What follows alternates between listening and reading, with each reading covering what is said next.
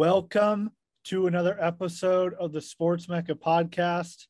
I'm your host, Steven Abramo. As always, I'm joined by my partner, Sam Hageli. Today, we have the opportunity to speak with Mark Neely. He's an American sportscaster who serves as a play by play announcer for ESPN college football, college basketball, and several other sports. Mark, we appreciate the time today once again. Steven, Sam, good to be with you guys. For sure.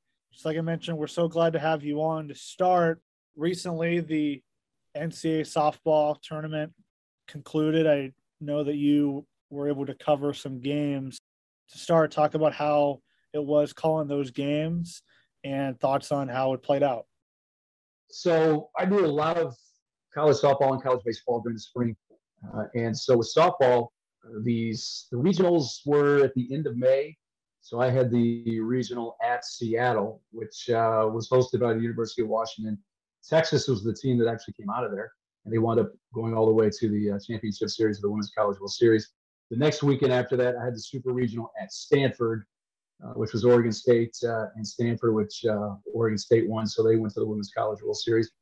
Uh, the following weekend, when Women's College World Series got going, that's when I switched back to baseball. So I went down to Austin, and the University of Texas hosted a regional, which uh, had uh, four teams, including Air Force, Texas, Louisiana Tech was there.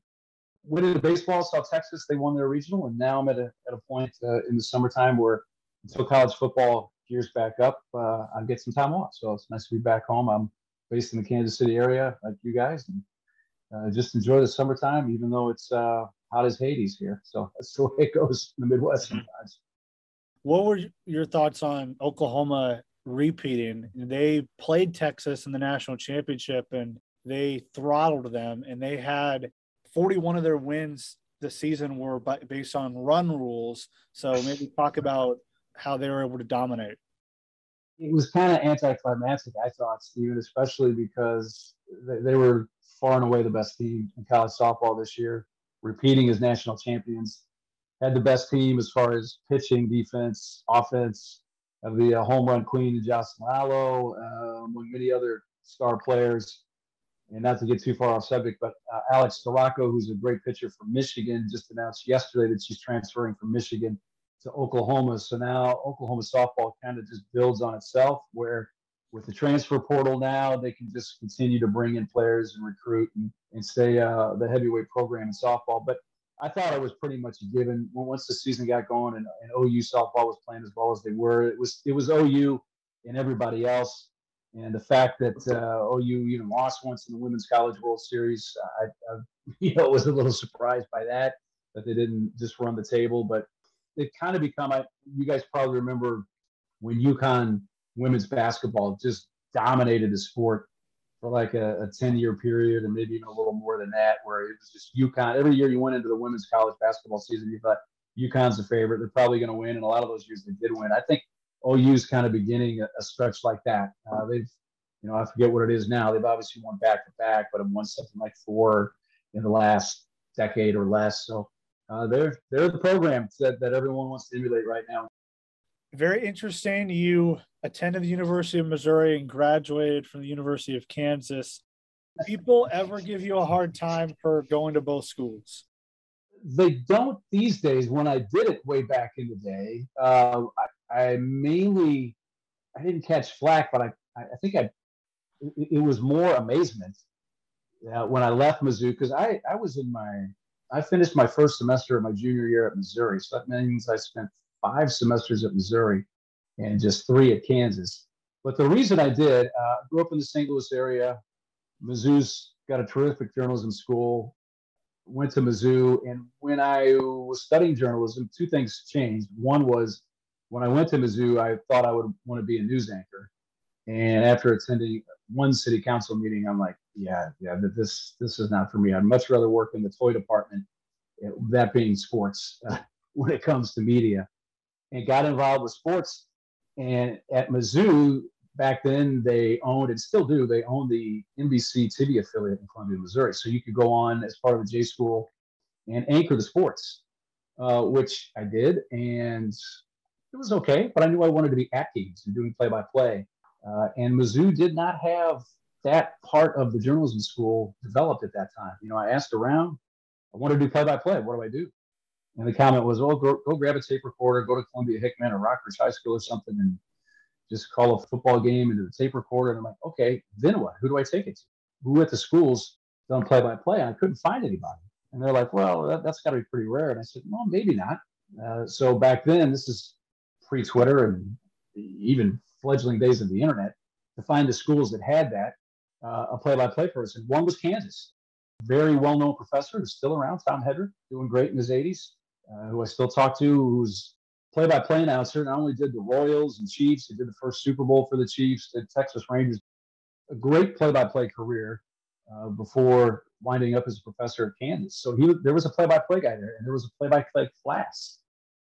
So I'm like, that's what I want to do. So I'm gonna I'm gonna transfer. And all my Mizzou friends were like, "You're going where?"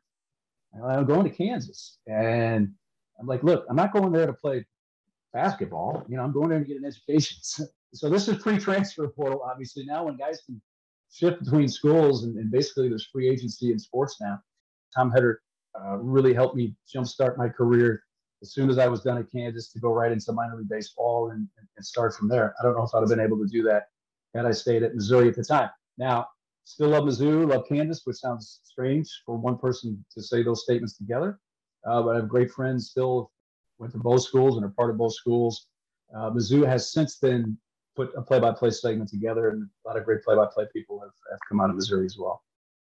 Right now, you just mentioned for a little bit you were able to cover some minor league teams, clubs such as the Boise Hawks, Salem Avalanche, Louisville Redbirds. Talk about the uh, experience of going to cover these minor league teams, and then how much how much did covering those teams teach you as a broadcaster?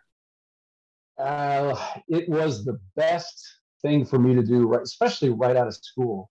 What it forces you to do in minor league baseball, number one, 99% of the games were on radio. Occasionally, you would have a television game back then uh, in the minor leagues, not often. And usually, you're doing the games by yourself. So you're responsible for equipment, setting it up every day, doing the pregame interview, doing everything, doing the play-by-play by yourself in baseball, which I think is the hardest thing to do. I think the two hardest sports to do play-by-play on baseball because there's so much dead time uh, between pitches, and it really teaches you how to develop a pacing for play-by-play, know when the exciting parts are, and kind of pace yourself. The other the other sport is hockey, where you have to really know everything that's going on, and it's it's the opposite of baseball. It's an extremely fast moving sport. And guys like Doc Emrick, I grew up in St. Louis when Dan Kelly was there, who I thought was the greatest hockey announcer ever. Th- those two sports, baseball on radio and hockey on radio, I think are the toughest to do just because one's, quite frankly, so slow and one's so fast. So learning baseball on radio in the minor leagues, and being on the buses and being on all the road trips and doing that for as many years as I did really made me self-sufficient where from that point on, I, I never really was intimidated by anything whatever sport it was that I would do later because I knew I could do that and I could do I could carry a broadcast. Like you mentioned, grew up in St. Louis. How much St. Louis Cardinals broadcasts did you listen to? And I know Jack Buck was a big broadcaster back in the day. Um, did you mm-hmm. learn from him or, or, just learn by listening to him and just pick up on a lot? Uh, both. Uh, grew up listening to Jack Buck.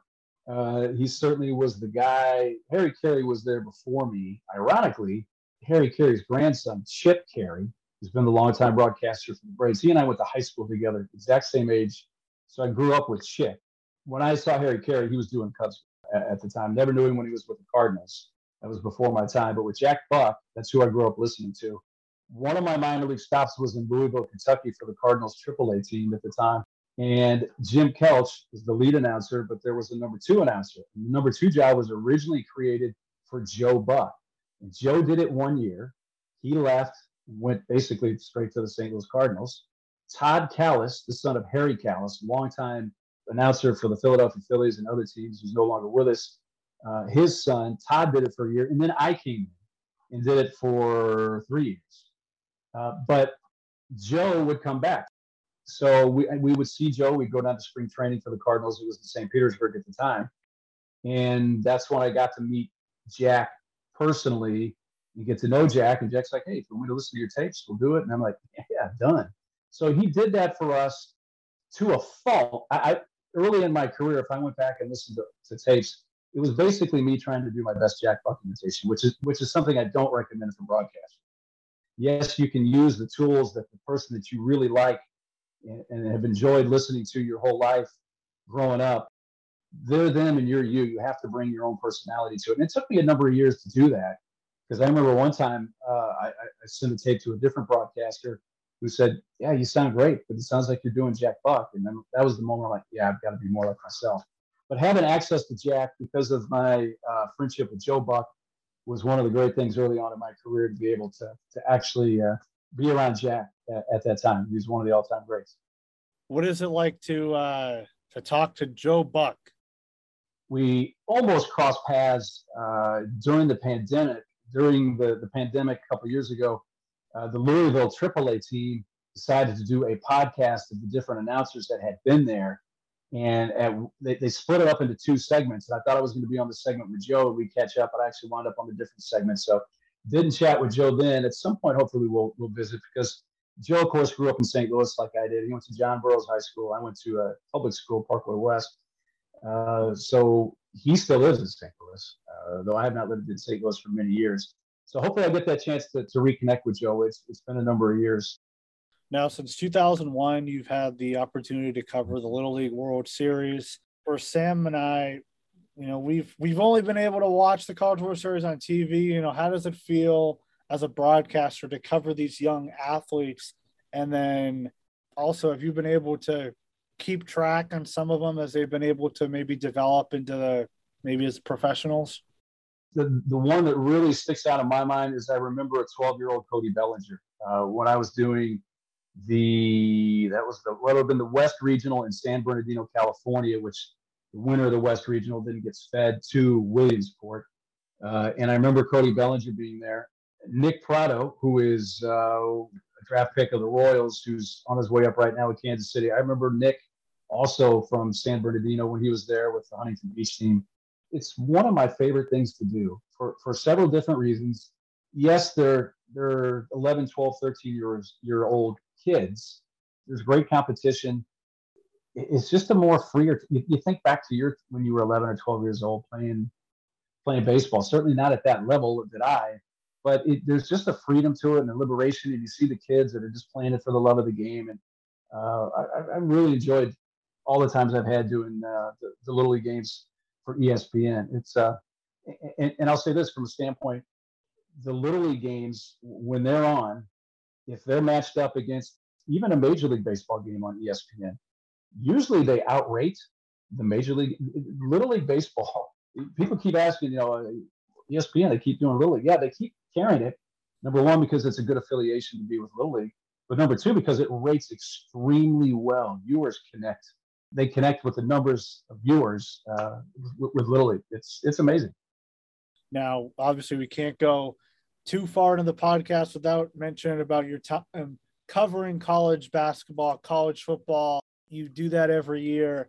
What would you say, out of all the years that you've been covering it, has been your favorite game? And has there been a specific athlete that you enjoyed covering the most?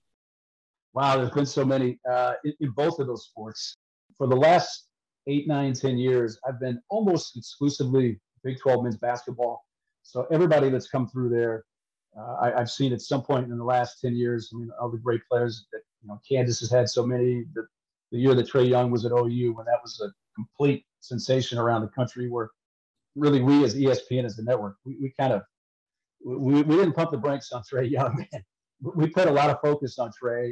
It really rode him for uh, a, lot of ratings uh, that year that he was playing for OU.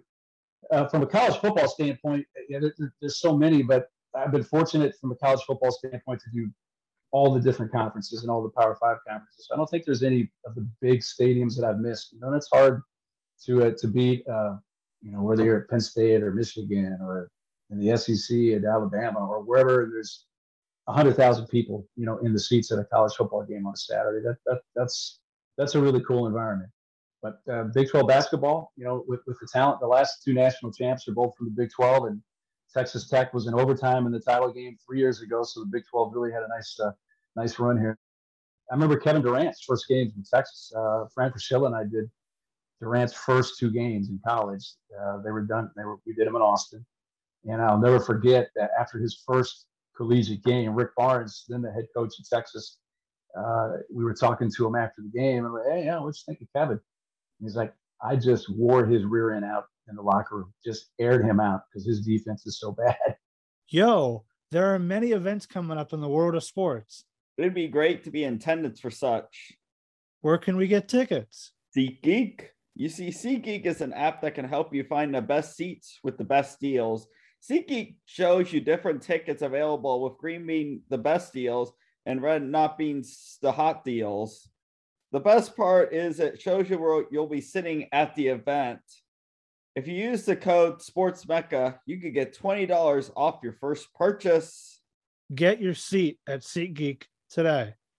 Nice. Uh, so, uh, Mark, uh, so last couple years, uh, a lot of games had no fans in the crowds, or and the broadcasters would be from their home. The 21-22 season, we finally saw, started to see full capacity crowds again. Talk about what it's like uh, commentating from your home, and then what was it like being back in the uh, packed arenas? This past January, about midway through the month, after that really bad uh, Omicron wave started to, to, to pass through, uh, we, we started going back on site the Big 12 games for most of our, our games. There were a few that we would still do from home, but it was great to get back in the arenas and, and be a part of that because you just you don't take it for granted anymore. Uh, number one, the at-home situation was beneficial uh, in two ways. One was we were still able to do games even though we weren't on site. It wasn't uh, the most ideal way to do a game, still isn't. The ideal part uh, is when the game's over. mm-hmm. You, uh, for me, my at-home kid is down in the basement. I just walked upstairs and I was home. You didn't have to worry about getting up early in the morning, maybe catching a connected flight, you know, trying to get home.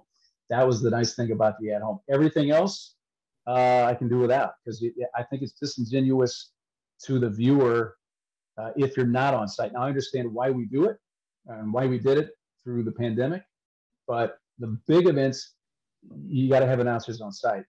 Uh, I'll finish it with this though: the at-home model is not going to go away completely. It's still going to be used from now on on all networks, not just ESPN, for certain games because.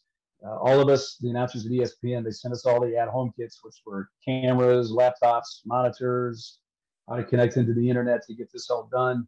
And we all still have those. You know, they haven't asked for them back, so it, it's still here. So the at-home uh, model isn't completely dead. It's it never will be. And during the uh, 21-22 uh, basketball season, what was your most memorable game that you commentated? Chris Beard's return to Texas Tech. Uh, Chris Spatola and I had that game for ESPN, and it was just a completely different environment than you're used to uh, you, we you certainly are used to hostile environments. You know, I've had Kansas at West Virginia, or Kansas at different, you know, at Oklahoma State. For the most part, struggled uh, quite a bit uh, at times. Or, or the teams that come into Allen Fieldhouse. You know, this the way the crowds are uh, for visiting teams. But but but it was a different kind of vitriolic, just throwing it at Chris Beard because the fans uh, are, are they're not going to forget Chris Beard uh, walking away from Texas Tech, despite the fact that he really built up the program and did some awesome things for Texas Tech basketball and had them within one basket, really, of winning the national championship, which is incredible in itself. But that night, uh, and, and, even the night before, uh, Chris and I are there the day before for the team practices. And when Texas and Beard got there the night before at United Supermarkets Arena in Lubbock, there were students and fans camped outside and they followed the bus toward the ramp uh, and then it carried over the next day for the shoot arounds about four or five hours before the game. There were there were policemen in the arena with us. Uh, this is before they let fans in, obviously, and it was very unusual. And I don't think the Texas Tech fans, you know, went over the line. We were worried about that. You know, how crazy are they going to get? Because they, they were selling tickets uh, on the secondary sites for like two thousand dollars a piece to go to this game in Lubbock, Texas. So it was one that all the Red Raider fans had marked on the calendar. and they didn't disappoint. It, it was an atmosphere that I'll never forget.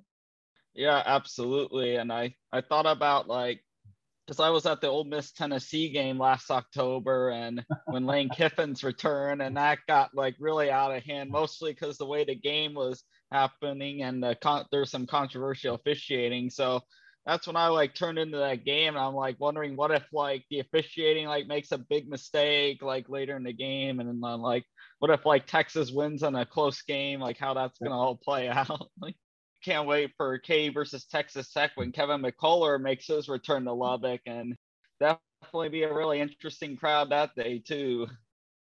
Yeah, it, it's it, you know it's something that I, I, it's still hard, Sam, for me to kind of get my arms around. It is I understand the transfer portal, which if, we take the chronology of this, it really kind of opened up when they allowed grad transfers to go without having to sit out, and then it just kind of snowballed to the point where the NCAA at this point is basically saying, well, you, you cried about this and that for so many years, and now the NCAA is just kind of gone like this, like you know, we're almost like we're, we're out and you can do whatever you want. Where now it needs some legislation, but seeing players transfer inside the conference is still pretty strange for me. And, you know, maybe it's not for others.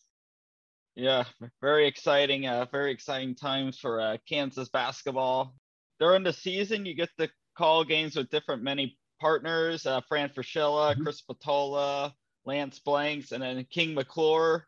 Uh, what's it like being around those guys, and how much knowledge have you uh, developed over time uh, working with different partners and different perspectives? Uh, just so many great guys and so talented at, at what they do. Fran, Fran's a legend in the Big 12, so traveling around with him doing Big 12 games is always fun because the fans love to interact with Fran. He likes to interact back with them. It's, it's a good rapport. Um, you know, I learned a little bit from, or sometimes a lot from all of them. Uh, everybody has their own style, uh, just little nuances on air. The, the, the funny thing about what we do for a profession, broadcasting, if you just take a microphone and put it in some in front of somebody's face, the average person all of a sudden turns into something else it, they do something that's unnatural to who they really are. And the funny thing about broadcasting is you get into the business and you, for years, try to find your true self to get back to just who you are away from the microphone and, and, and off camera.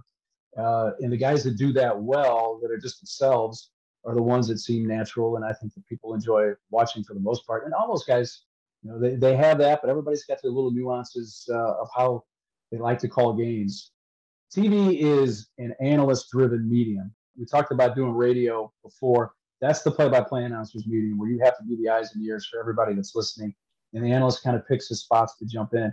It's really kind of the opposite for television. It, your play by play person's main job is to make the analyst feel comfortable, comfortable enough that they're able to interject their knowledge in the right spots at the right times.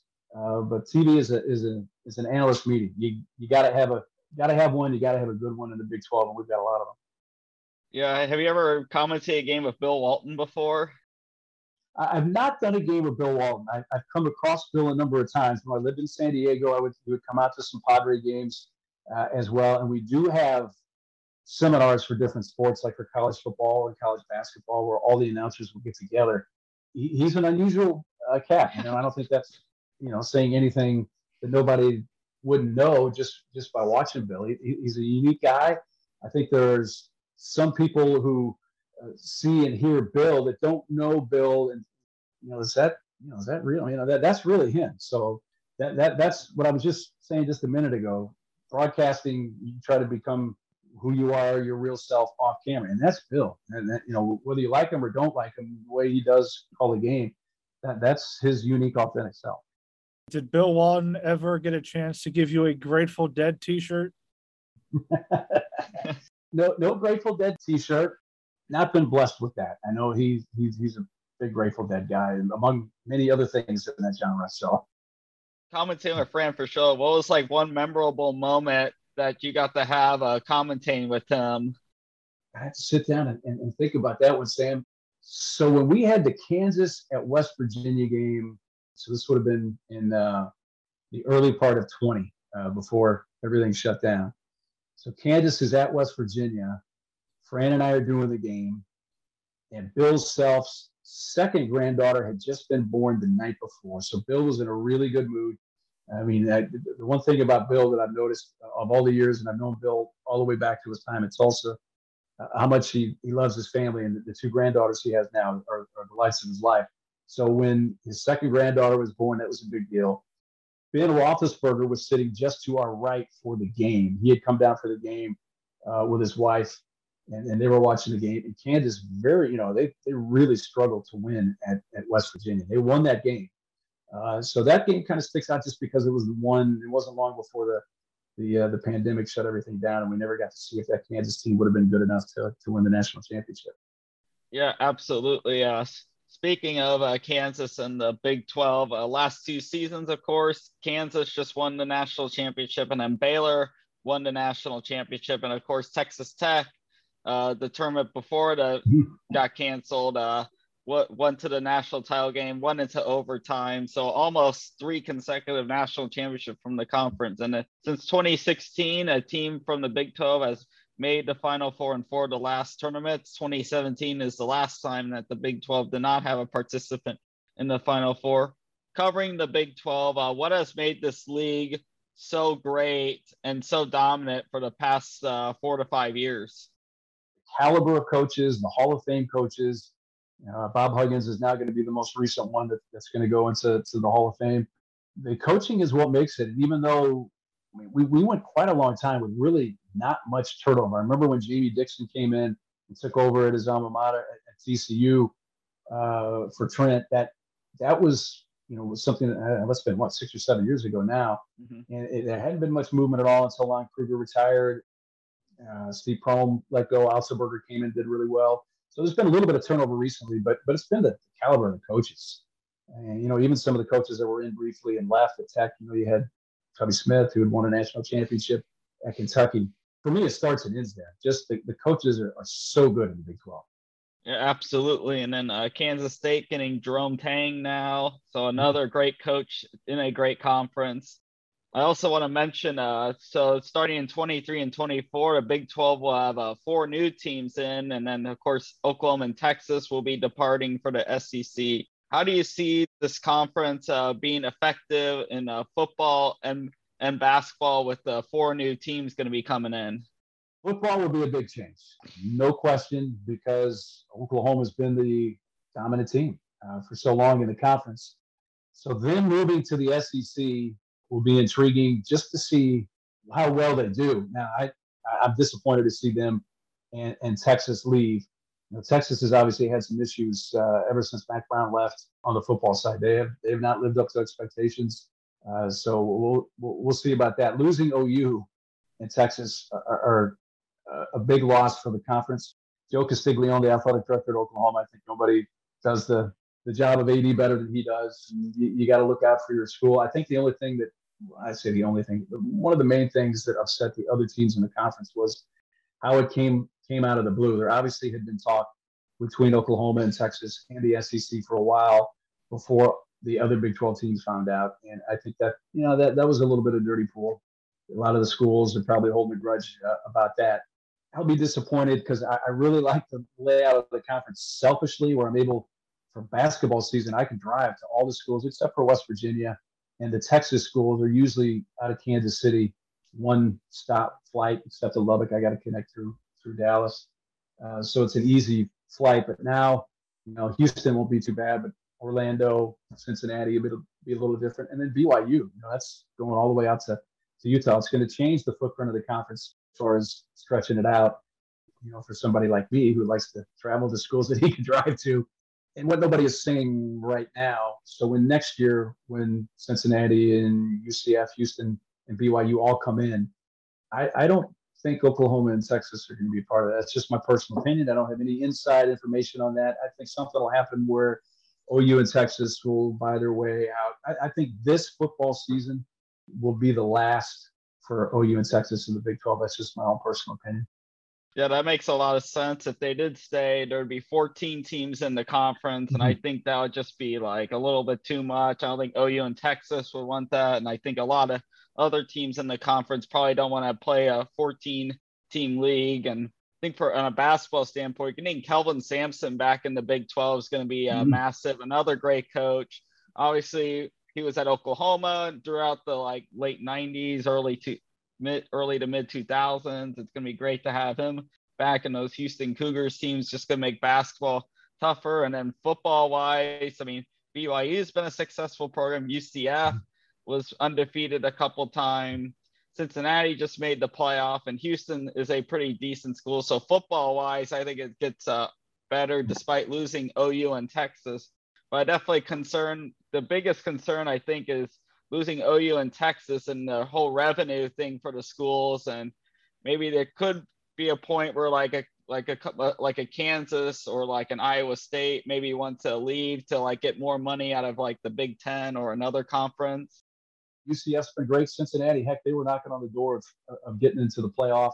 You know, BYU, whether that's their time in the West Coast Conference or now as an independent going to the Big 12, they, have always been very competitive and great teams. You make a great point about, about Kelvin Sampson. He's become one of my favorite people. And I, I, didn't see much of Kelvin. I, I came into the conference right about the time Kelvin was let go at Oklahoma. Did see him at Indiana for a couple of years uh, out of the Big Ten, but it's in a perfect situation for him. I think Kelvin is somebody that uh, is in the perfect spot. He's, he's comfortable. He's, he's in the place he wants to finish his career. He's put some really great teams together. He's still a great recruiter, and you know, and not to condone you know what what were NCAA infractions at the time, but what he lost his job for, uh, you know, back in the day uh, at Oklahoma and then Indiana and stuff.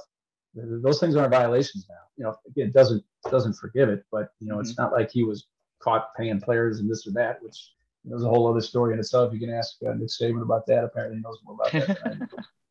For sure, it's uh, it'll be great to have him back in the conference, and I think uh, it'll be fun to like travel. It'd be fun to travel to like Florida and uh, Utah and Houston. I think those are all great places to visit. Mm-hmm. Cincinnati, another one would be another great place to check out too. Yeah, I've actually had football at all those places in the past, so it won't be new for me. But you're right, UCF they've been outstanding, and that's that's Orlando. And and being Disney employees, ESPN, that, that always means that you can stop by Disney World and bring the family down and make a big trip of it. Yeah, absolutely. Well, Mark, we really appreciate you taking the time. Some really good insight about the Big 12. I didn't expect some some Big 12 insight, but you provided some really good content. We've I mean we've been listening to to you. We've been listening to Big 12 sports for years with both Sam and I in Kansas. And when we remember when the Big 12 had the two different divisions, the North and the South, we've always enjoyed that conference because you know we live here. We've when we we enjoy watching the different schools, but obviously we enjoy watching watching and listening to your coverage of all the different college sports throughout the years. We really appreciate the time. You know, you did such a great job. Much appreciated. I'll, I'll, add one last thing here. You mentioned Kansas. This this would be off air because usually we we we don't cover this uh, directly, but I have called the game and almost had it this year because I had the, the, TCU game and they didn't they didn't clinch a share until they won the overtime game against Texas in the regular season. But three or four times I've had Kansas at home where they clinched the regular season title, uh, or at least the share of it. So when that game concludes, you know, normally we toss it to another game. Kansas and Bill Self, they bring out all the trophies. They talk with the seniors on the team. It, it's a big production. And I tell you, man, it, it gives me goosebumps the, the, three times that I've been there. And, and, again, it's we're off air at the time, so you're able to kind of let your guard down. And being that I do have a, a, a connection to Kansas, uh, I, will never forget those, and, and would love to see some more. I was hoping to be able to do that again they, they lost at TCU, uh, which I had that game as well, which kind of put them behind the eight ball with, with Baylor, and then they, they beat TCU uh, in Lawrence, but then had to beat Texas. So I didn't see it this year, but for Jayhawk fans that have seen that, it, it's really special when they clinch a regular season. It's such a big deal, and they, they get the microphone out and players talk and Bill talks, and it's it's a really cool thing. Absolutely.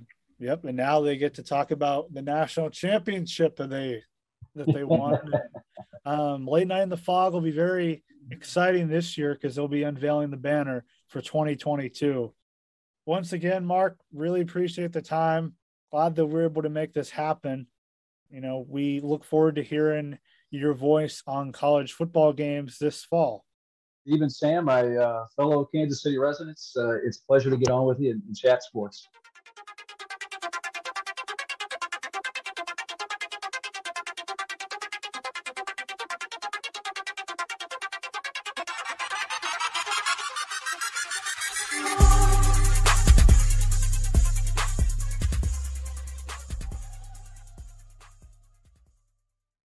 For those who are listening to our show for the first time, all our past and future episodes are available on Spotify and Apple Podcasts.